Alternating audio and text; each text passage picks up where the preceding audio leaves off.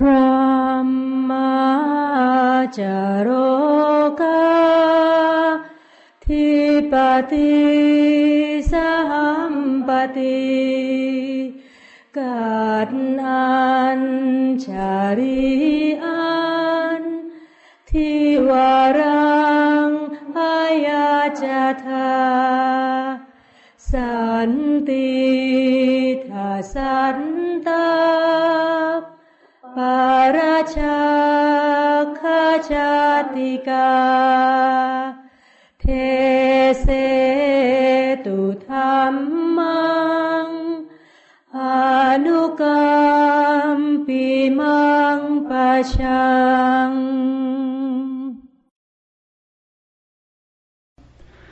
นะโมตัสสะมะคะวะโตอะระหะโตสัมมาสัมพุทธัสสะนะโมตัสสะมะคะวะโตอะระหะโตสัมมาสัมพุทธัสสะนะโมตัสสะมะคะวะโตอะระหะโตสัมมาสัมพุทธัสสะบุทังธรรมัง सङ्घां नमासामि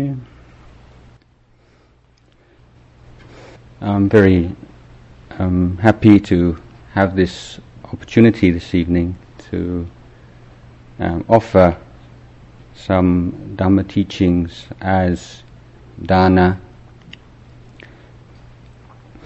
um, offering, giving, sharing is something uh, which is um, one of the things that make our lives worthwhile and feel worthwhile. And as Buddhist monks, we don't have um, material gifts to share with others, but we do have our knowledge, our experience um, of practice of the Buddha's teachings, uh, which we can share and give to others. And this is um, one of the, the things that make life as a Buddhist monk um, so fulfilling. I um, give the majority or vast majority of my teachings in uh, of Dhamma in, in the Thai language, and it's very rare that I have um, this opportunity to speak um, in English, particularly these days, as for the past two or three years I've been living by myself and um, not teaching the monastic community at what Pah Nanachat I, I was doing for a number of years. So it's quite enjoyable for me to have this um, opportunity as well. I thought I'd like to um, say a few words today on the subject of faith because um, it is one of the central planks of the Buddhist teaching. Um, but although we use uh, this word faith as a translation of the Pali term saddha, um, there are nevertheless um, certain aspects of um, which differ from the meaning of faith that is as is generally understood in a theistic in theistic systems.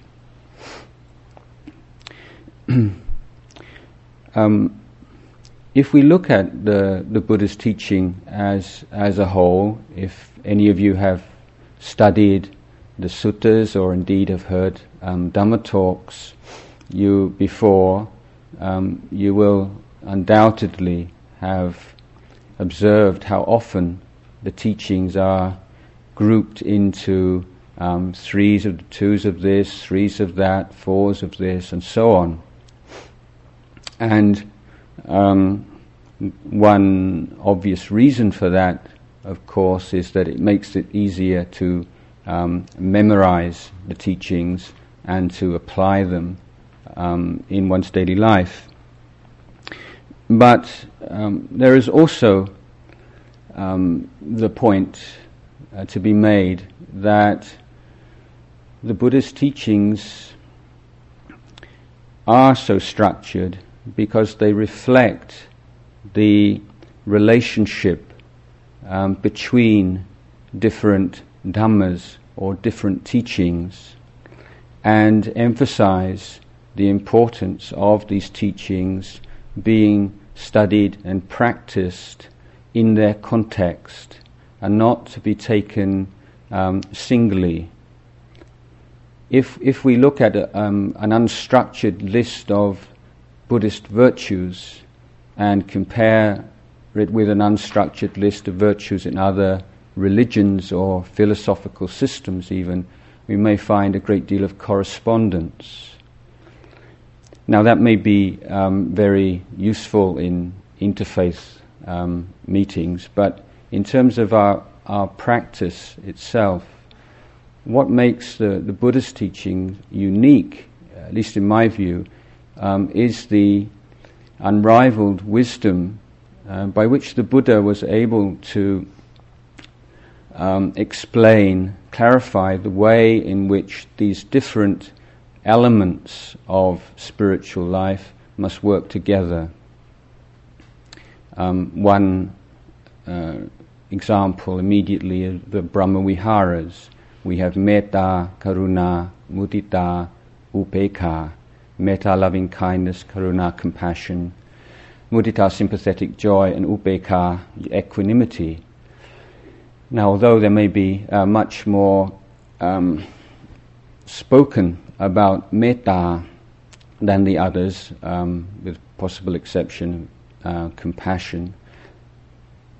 In, in the Buddhist teaching itself, um, if we try to practice one of those Brahmaviharas without understanding the relationship to the other three, um, then we won't practice it correctly. And most importantly, here, the fourth of those Brahmaviharas, Upekkha, is the wisdom faculty. Um, it's the representative of the training in wisdom in that particular group of teachings.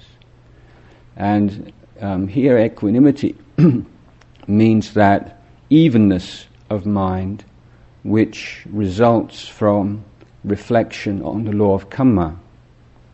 And the fact, in, in particular, the fact that we are the heirs of our actions of body, speech, and mind.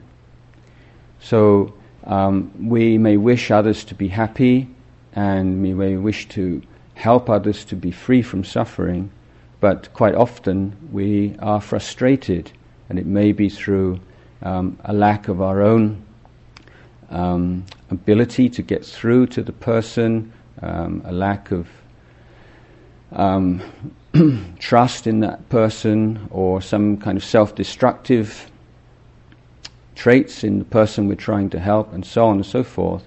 And we find that um, our, our efforts to promote others' happiness or to reduce their suffering doesn't have the results that we would wish.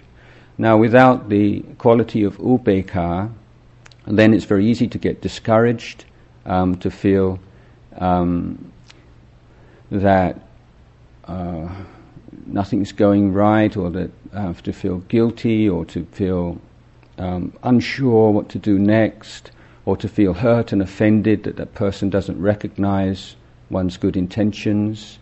Um, all kinds of um, un- unpleasant and unwholesome uh, mental states may result from a very noble aspiration.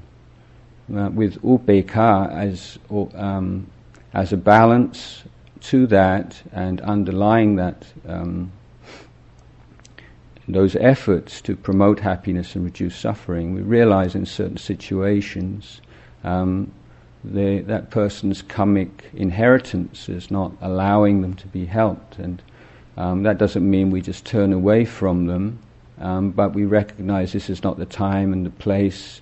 Um, it's not the we're not in a position to be able to help in the way we might like.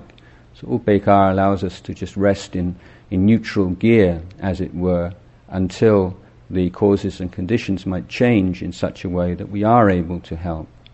So I, I offer this as a as a um, example of a group of dhammas um, in which the the, the correct practice, efficacious practice, can only um, be realized when we study um, the these four dhammas together as a group. Now, coming back to the uh, the quality of faith, faith is not a virtue given the same primacy that it is in theistic religions. Um, it's considered um, a, a, faculty, something which um, can be cultivated, which can um, be developed, which can um, decline, which can disappear. And it is a faculty which must be practiced together with other faculties. And it is um, a Dhamma which can be tested for its authenticity um, by looking at the other Dhammas with which it is associated. And if um, those other Dhammas are not um, developing in um, the proper way, then we can conclude from that that the faith um, that we, we believe that we are cultivating uh, is in fact um, not being cultivated or not being cultivated in the right way. So there is this, uh, there is a group of the the five um, faculties, spiritual faculties, or sometimes the five powers, which we have saddha or faith, and then virya or heroic effort, and then sati or mindfulness, samadhi and um, concentration, one pointedness of mind, stability of mind, um, and wisdom. Now, if uh, we wish to define um, the Buddhist idea of faith, then we would say faith is that uh, confidence, um, that trust, that belief, which leads to the kind of heroic effort which promotes the mindfulness, which leads to the samadhi, uh, which gives the wisdom uh, for liberation. So, if we look at our, if we look in our life and we we feel this, uh, there's not very much wisdom there. There's not very much concentration. Um, there's not very much mindfulness. Uh, there's not that much effort. Um, then we can say uh, there is also a problem uh, on the level of faith. So this is a way of looking at this group together and being able to orient ourselves in the teachings and to um, and to um, give ourselves some kind of idea to what extent we're on, on the right path. Um, now, now, faith faith itself um, is often um, mentioned in the Buddhist teachings um, together with another word which is not quite so well known, and that is pasada. And in Thai we translate that as kwam lum sai. I, am not sure what the English translation is actually, but the, I can explain what it means anyway. Um, and it's that kind of radiance of mind. Now, if you want to see that clearly, um, someone who you can see it very um, very prominently, and people have a very strong faith. Say someone who's uh, been born again in some kind of religion, that kind of brightness they have, which is very um, attractive and very powerful. Um, that's that quality of pasada, in um, at least in a, um, in a, in a neutral way, in a non, not necessarily a Buddhist way. But the um, the quality um, of of faith is accompanied by this because faith is what clarifies. In the, um, in the commentaries, the, the simile often given to explain the nature of saddha or faith um, is of this magic um, gem uh, that appears in ancient Indian mythology. And uh, the power of this gem was such that if one was on a journey and came to some muddy water and wished to drink it, you'd put the gem in the water and all the, the muddy particles would sink to the bottom, leaving the water above it as clear and um, drinkable. And um, that comparison um, is used for faith because once one develops faith or confidence in something, one's path becomes clear. Um, it's the way to go beyond uncertainty and ambiguity and um, shall I do this or shall I do that or shall I do both or shall I do neither and and and because that is um, such an unpleasant way to live one's life that there is a great urge to uh, quench that or to bring that sense of um, lack of, of, direction and uncertainty into life uh, by believing in something. And I think it's important to see this desire to believe, um, believe with, without being too um, picky about what one believes in, because it's the belief rather than the object of belief uh, which is primarily what is desired as a, an answer to um, existential pain and suffering. Um, I, I, believe this is why when we look at people uh, who believe things which we find utterly ridiculous, and you know, you think, how can somebody possibly believe that? And the, and the very simple reason is because they want to believe it. Um, people believe things not because they're inherently um, reasonable or, or necessarily logical, um, but because they want to believe in something, and that, that'll do, basically. It's good enough. And, and once people make that uh, leap of faith, um, then there's a certain sense of calmness and stability in life, and particularly if there's a, a body of believers, there's a group of believers, and you can restrict your, your socializing, your social intercourse to people who have the same kind of belief, um, then you can uh, experience a certain amount of uh, happiness in life. Now, um, that is uh, something which the, the Buddha recognized um, and accepted, but um, in the Buddhist system, wherever the word saddha appears um, in the teachings, it is always, in every case, accompanied um, by the word panya or wisdom. And um, one is encouraged to put one's faith to the test. Um, and uh, to investigate, um, not just to take something on hearsay or um, as a blind belief, but to take it as a working hypothesis. Now, why this is um, uh, particularly um, possible and applicable in the case of Buddha Dhamma um, is because of the uh, here, at least the object of faith. Now, the um, the two um, main objects of faith are, are first the, the, Buddha's enlightenment, um, and secondly the, the law of karma. Let's, let's look firstly at the Buddha's enlightenment. Why, why is that so important? Why is that central um, to the life of a Buddhist, whether he or she is a, um, a monastic or a lay Buddhist?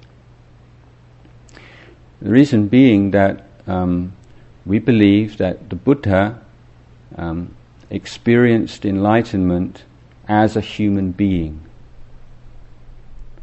The Buddha um, lived until the age of 80, and before he died, um, he got dysentery um, and suffered physical pains, and then he died. His body died just like any other human body.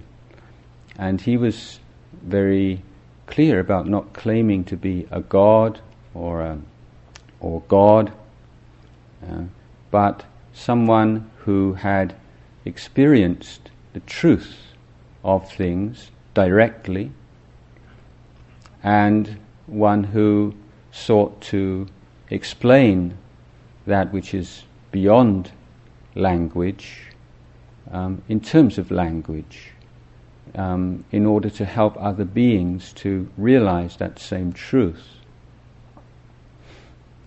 So, through the Buddha's enlightenment, he proved the capacity, the possibility for enlightenment. He proved through his enlightenment that human beings have the capacity to become enlightened. He experienced enlightenment as, as the representative of, uh, if you like, of the human race, proving um, the potential for enlightenment in all human beings. Now, if we take that on as a fundamental belief, and it has to be that, doesn't it? Because we can't actually prove here and now what took place 2,500 years ago under a Bodhi tree in India. But if we're willing to take that on trust, we're willing to believe in that, then um, it's not possible um, to simply accept that as a belief about um, an historical event um, without changing the way one lives. Um, to do so would be would be um, to lack any real integrity. Because the belief in the Buddha's enlightenment um, means a belief in the possibility for human beings to become enlightened, which means the possibility uh, for oneself to become enlightened. So, belief in the Buddha's enlightenment the fundamental pillar of faith in Buddhasasana um, means that we have a deep fundamental belief in our own capacity for enlightenment.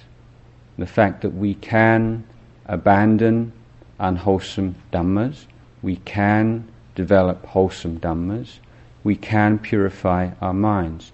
There is complete and utter cessation of suffering, there is complete and utter cessation of its causes, um, of greed, hatred, and delusion.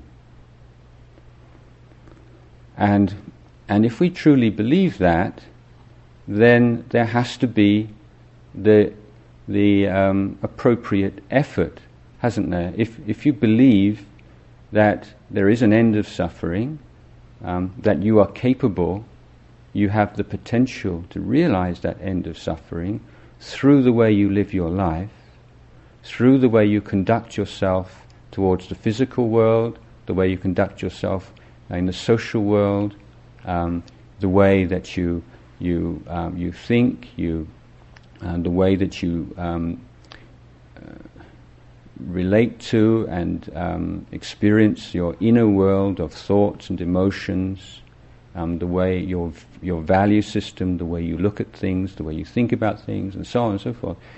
If there is something to be done, um, and you have the capacity to do it, and you consider it is ultimately valuable to do so, then it seems to me there's no real choice in the matter. Um, there has to be this heroic effort or viriya.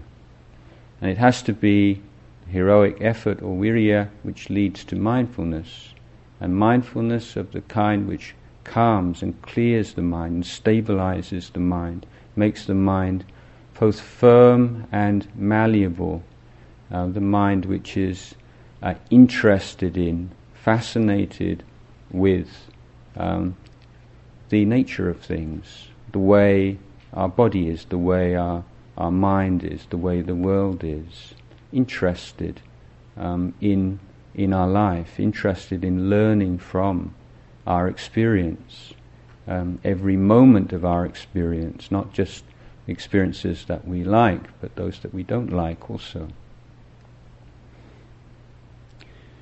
So, um, faith, faith then in uh, Buddhasasana, faith in Buddha's enlightenment, was faith in the potential for human enlightenment, faith in the potential for our own enlightenment, and and the faith that um, not only can this be done, not only um, can we be free from suffering, can we realize um, true ultimate happiness, um, but we should.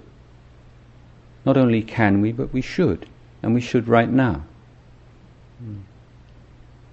And this is, uh, I, f- I feel this is the, the only conclusion that, that one can come to from an examination of the Buddha's teachings um, when that sense of um, consent arises.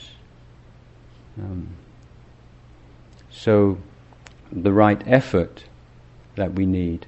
Now, now this, this subject um, of right effort, or I, have used this word heroic effort because that's the it, etymology uh, of the word, um, is, I think, also a very valuable reflection because it cuts through the whole um, issue discussion of monastic practice and lay practice.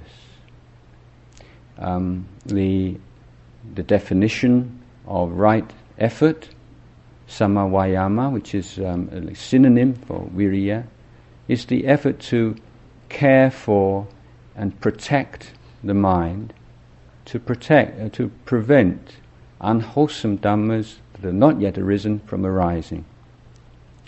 And um, as one's spiritual faculties are still um, immature and unable to uh, prevent unwholesome dhammas from arising from time to time, then we also need the effort to be able to um, eradicate and to let go of those unwholesome dhammas that have arisen. Similarly, we, um, we need to make an effort in our life, whether we're living in a monastery or we're on retreat or at home or at our workplace, um, to um, learn to be skillful enough to bring forth wholesome dhammas which have not arisen. And those which have arisen, uh, we seek skillful means to to develop them, to nurture them. So this is based on, um, again, on this, this view of um, our lives as being essentially um, dynamic, uh, our life as, as verb rather than noun, the fact that things are arising and passing away altogether, or, uh, all the time, um, and that we have the capacity to be able to recognize um, various causal processes and to um, and to practice in such a way that we can um, maximize the uh, wholesome dhammas and minimize the unwholesome unwholesome dhammas. Because recognizing in certain situations um, those things which we just have to accept, um, and which we we don't have the power or the opportunity to do anything about, uh, and to focus um, our energies on those things that we can do something about. And saddha or faith is that which gives that emotional impetus um, to um, to practice in that way uh, on a regular basis or, or all the time. So saddha, um, in, a, uh, another way of talking about it, is um, if, if you find the idea of belief is too strong, it's seeing the value, seeing the value of something. This is why um, when we meditate, you know, that's why faith is important. Why? Because you have to see the value um, of being present to your inhalation, and you have to see the value of being present to your exhalation. You have to believe um, that being mindful of your breathing is uh, ultimately uh, more meaningful and more useful uh, and conducive to greater happiness than allowing your mind to wander off to other things. Now, if you have that and you've developed that and cultivated that firm belief um, that mindfulness of breathing um, can lead the mind to um, freedom from the hindrances, to um, samadhi, to wisdom, and that it is um, the path of practice followed by the Buddha himself and many great enlightened beings over the past 2,500 years. Uh, it's a practice that really does work. Um, it really does work for um, for me. You think that, you reflect on that, and you develop this emotional power, which is the power of saddha. You have developed this consciously um, as one of the tools that you can apply in training your mind. Now, if you have that really strong confidence um, and belief in the value and importance to your life um, of anapanasati, um, then um, I would suggest that it's easier um, than if you're just trying it out or you've never really applied yourself to reflect on it in that way. But you have that sense of commitment um, to something because of the emotional power of faith. So we're using our critical faculty, our, um, our intelligence on the discursive level, in, a way of mindfully um, cultivating the, the spiritual emotion of faith. So it's governed by, guided by wisdom. Um, and it's tested by the extent to which it results in this kind of effort. So um, we enter any kind of a situation, um, challenging situation, um, rather than thinking, uh, I don't want to have to have to deal with this, um, or getting depressed about having to be in such a situation, or perhaps getting intoxicated with a particular situation if it's a likable one. The the the focus of the mind is what uh, what unwholesome dhammas um, do I need to protect my mind from in this kind of situation? Um, what unwholesome dhammas have arisen in my mind in, in previous such situations? I know, uh, I know in a previous situation, for instance, I, you know, I, I lost my temper, or I've got rather irritable. Mm. Now, now bearing that in mind um, helps to set your mind in the correct way for the, the coming experience, or if unwholesome dhammas have arisen already. Or and uh, on the positive side, you say, in this situation, doing this kind of work, in this kind of relationship, um, what right now, what wholesome dhammas are there that I can develop? So if you go into a meeting, you know, it's obviously not the time to be watching your in breath and watching your out breath. Um, this is the time to um, listen and to express yourself. So you have a chance to develop this the, the quality of listening without judgment, to be listening with empathy and understanding, compassion.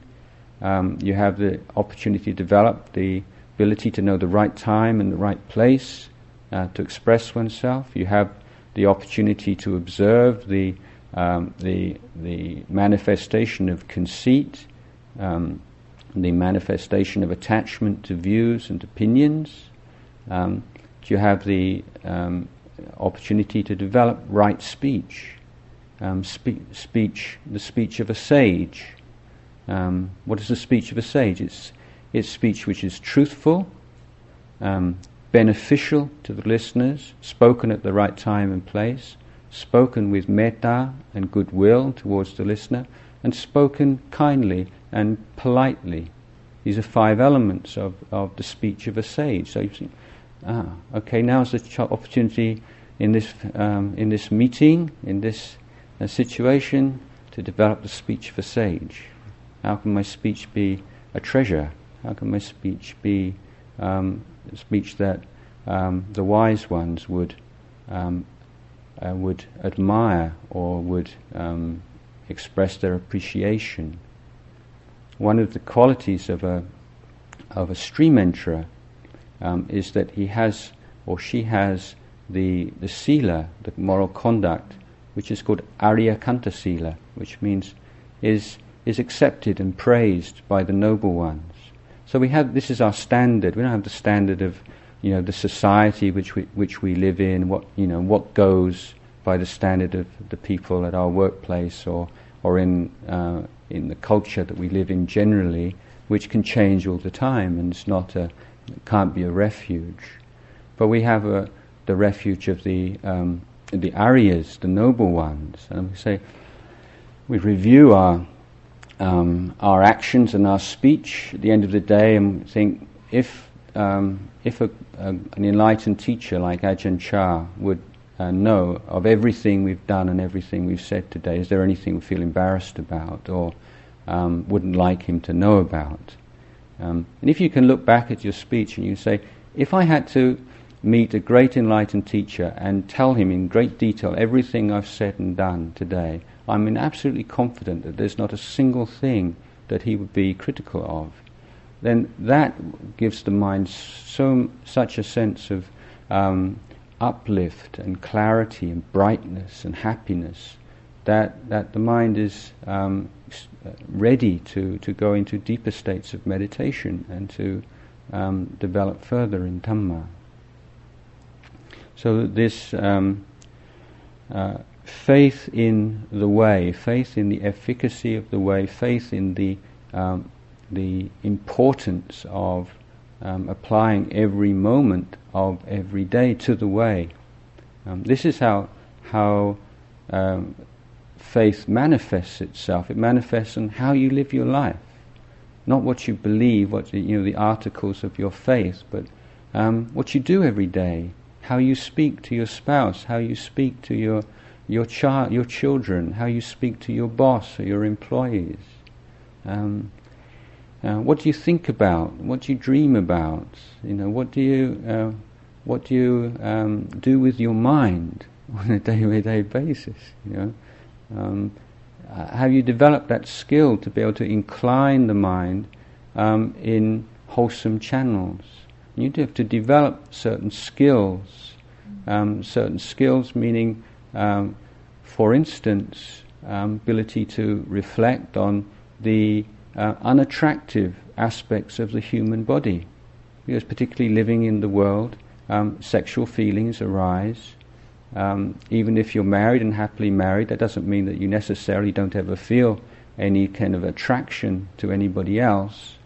Um, and so, to preserve your sila, uh, you need to have certain tools at your disposal. And one of them is the ability, when you uh, have the mindfulness to recognize um, uh, inappropriate feelings of attraction arising, to be able to pull that out of the drawer just like that. You have a reflection on, on the unattractive aspects of human body, just to quell that, to quell that mindfully and clearly. Similarly, if um, negativity, anger is arising, um, having that power and that facility and acquaintance with metta bhavana to be able to deal with that. Um, and these things really have to, I, I said just a moment ago, in, in the drawer, it means they have to be right there at your fingertips. Um, doesn't mean that you've, you know, you've, you've done a bit of metta bhavana on a retreat here and now. It means it's part of your life. It's part of the way that you use your mind in daily life and, and you have that, that intimate acquaintance with that, that sense of metta, that when anger's arising, it's right there to use it to, to solve that problem.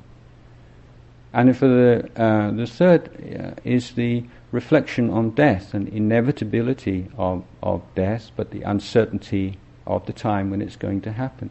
And this is a, a, wonderful tool for dealing with um, laziness, and I don't have enough time to meditate, I've got too many other things. When I get this done, when I got that done, then then I'll really apply myself to the practice.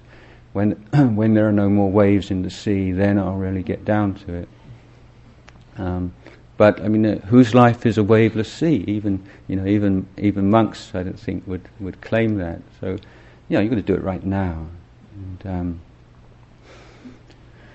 so uh, when you ha- when you have the um, um, this faith, there, there's another quality which is um, there's a beautiful word in, in the Pali, um, which is satyanuraka, which means to care for the truth. Now, um, the Buddha made, it, uh, made a very clear um, distinction between faith um, and the truth. And he said that um, anything that um, you have not yet um, realized directly the truth of, you should humbly acknowledge that it is, it is faith or it is a belief. And um, not to confuse the intensity of faith um, with the truth of that which you believe in. And this, this is so common, isn't it? I believe. Uh, why do you believe? Because it's true. How do you know it's true? Because I believe. Yeah. I believe because it's true, and it's true because I believe. You know, and this, this is lacking this basic Buddhist insight that that um, belief, very strong belief, can arise um, in things which are not true. Um, and because something is very intense um, and overpowering, it doesn't necessarily mean it's authentic. So, um, the Buddhist attitude to things like heaven realms and hell realms. You know, do you believe in the heaven realms and the hell realms? And and um, what, what's a, a, Buddhist response to that kind of question?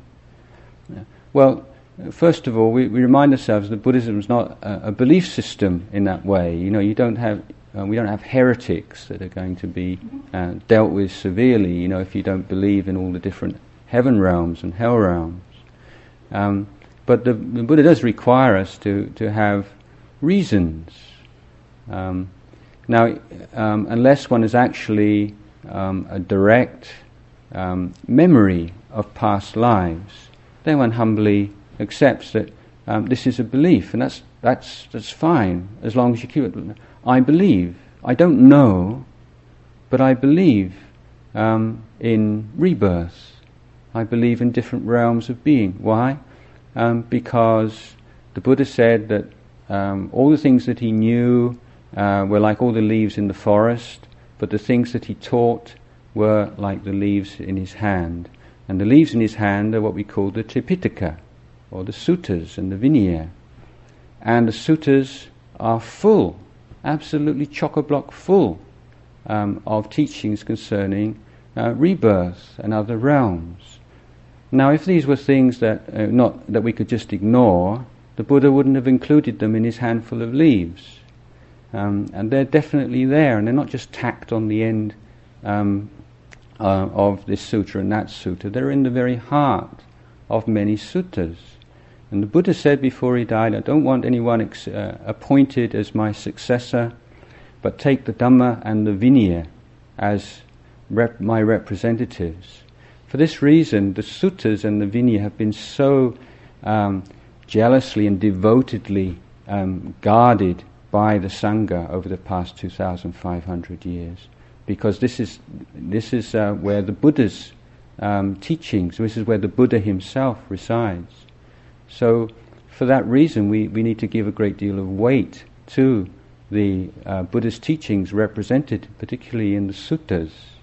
Um, and even though we may um, feel that there's been a certain amount of degeneration, I think um, the, there's the sense of a single voice throughout all the suttas and the different nikayas is very strong, and, and the discrepancies are just so minor compared with the, um, the sense of unity and coherence there.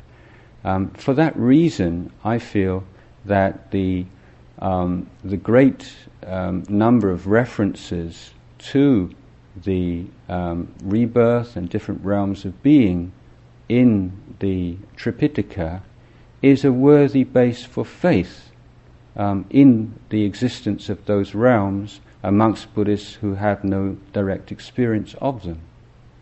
Uh, I would supplement um, that, um, that also with the um, memory of past lives on the part of uh, monks and nuns who have developed high states of samadhi on fourth jhana and have uh, uh, and can remember many past lives, spontaneous memory of past lives, particularly amongst children, two, three, four years old, um, and also memories of past lives um, through hypnosis. So I, I, myself don't have any direct memory um, of past lives, um, so I can't um, say that it's true.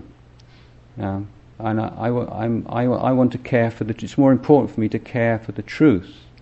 Um, but I do have a very strong faith um, because of the teachings of the Lord Buddha in the Tripitaka, because of the testimony of highly attained meditators, um, because of um, the evidence of spontaneous uh, memory of past lives. Uh, through with children and through under hypnosis.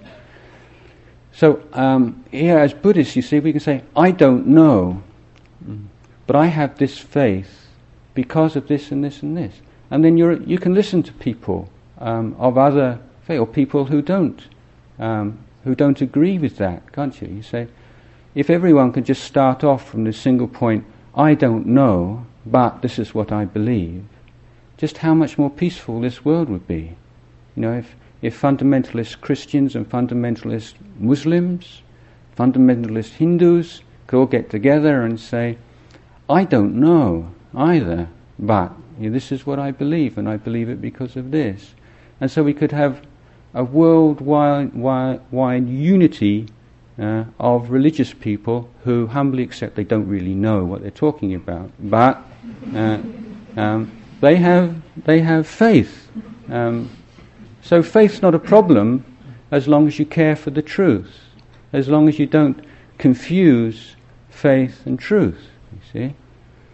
Um, this, I think, this this insight, which is sort of basic to Buddhist teachings, is is something which um, we, as Buddhists, can offer to the world because I think it's something that uh, a piece of wisdom that the world is really lacking um, at the moment when people take the intensity of religious emotion as being um, as being um, you know all all powerful. I, mean, I, I think particularly um, let me say as a visitor in, in, America, it seems to me that that faith has been given so much uh, centrality in the sense that that you're good if you believe in something. You know, like faith is actually a proof of goodness. You, you know. Uh, I, I believe in this, I believe in that. And the very fact that someone has belief, strong belief in something, it means that kind of they're someone to be trusted. Um, believe me, I'm telling you the truth.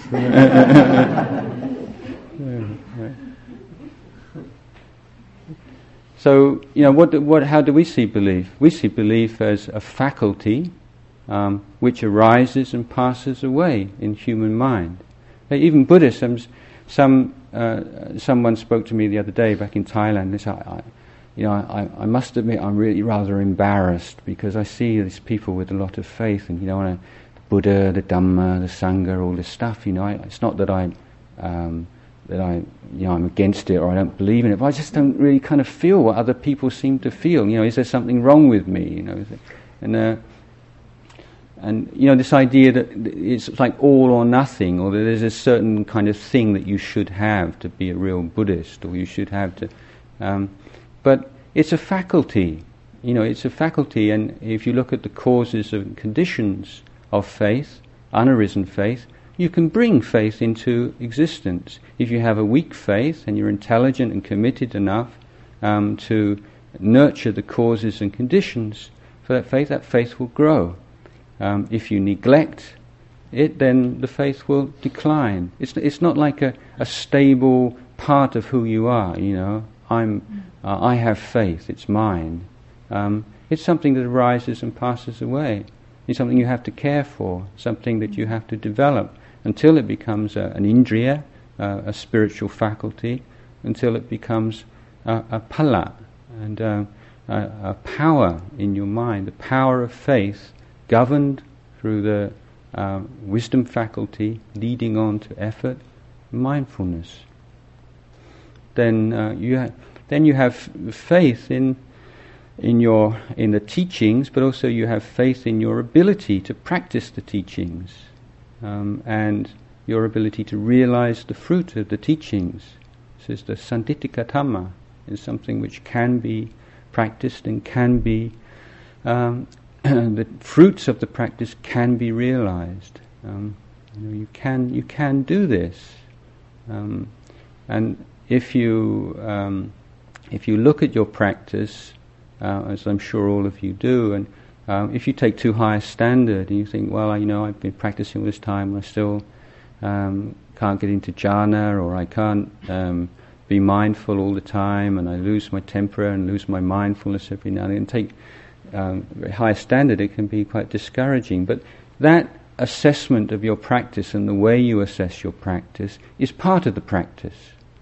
Um, so you have to be um, intelligent also about that way of looking at your practice um, in the most constructive way, not sort of blinding yourself to faults, but um, you know, if you take too narrow a view of it, um, then you can feel you're not really getting anywhere. But if you open that up and you think, uh, you look at some of these qualities of kindness and patience and understanding of others' difficulties um, and devotion to um, lead, leading a moral life, to the precepts. Um, things like this in daily life which may not seem to be um, great spiritual attainments, but this, this is how it gradually develops. As one teacher said it, um, practice of Dhamma is not like going out in a thunderstorm, it's like going through the fog. You know, you gradually get uh, wet without quite realizing it. If you're practicing on the right way and you have faith that, yeah, this is it, this is the path of practice, and uh, you know, it's not, are we there yet, are we there yet, but it's, you know, you just keep, you're sure this is the path, and you and you're not made a certain decision, this is the path, and then uh, don't ever examine the path again. Uh, you have various ways of checking to make sure you're on that path, but to bring up this sense of pride and and joy that yeah, I've you know I'm absolutely sure that if I just keep doing this, whether it takes me another day or or month or year or lifetime or ten lifetimes, I mean I, don't. I, in the end, there's there's no choice. You know, this is this is the power of faith, which leads to effort, and it leads to patient endurance, which the Buddha said is the supreme incinerator of defilements. And the uh, you can see that why is it some things you know you just don't have any kind of patience with at all, any kind of endurance at all, and other things you can endure and be patient to an extent that you you never dreamed of before. You know what is it that conditions that? Um, again, it's the seeing the value. You, when you think something has meaning or has value, you're willing to tough it out. You're willing to, to be there and, and endure through it because you feel that there is a, a reason and a value to doing so. If you if you're enduring some discomfort and you think, ah, what's the use? You know, even if I endure it at the end, you know, so what? You know, well that immediately you, you know you've undermined your quality of, of patience. So bringing up um, the Buddha qualities of the Buddha, the Dhamma, and the Sangha as we chant, going through each quality, bringing up the sense of, of faith in the teachings, faith in your own ability, your own capacity to realize the teachings, and faith that uh, one's own actions of body, speech, and mind are what determines one's progress or decline, and we ha- um, and that one's uh, one's goal is to be one's own refuge, uh, to develop that Dhamma refuge in the heart, which we do have the capacity to uh, to develop. Um, I asked Ajahn Pasanno how long I should speak, mm-hmm. and he and um, I think I've exceeded it by um, some some few minutes. You'll have to excuse me, as I say, um, I don't really get the chance to um, uh, to speak in this um, non-linear kind of way in um, a language in which I used to be proficient. so thank you for listening, and I'll leave the talk.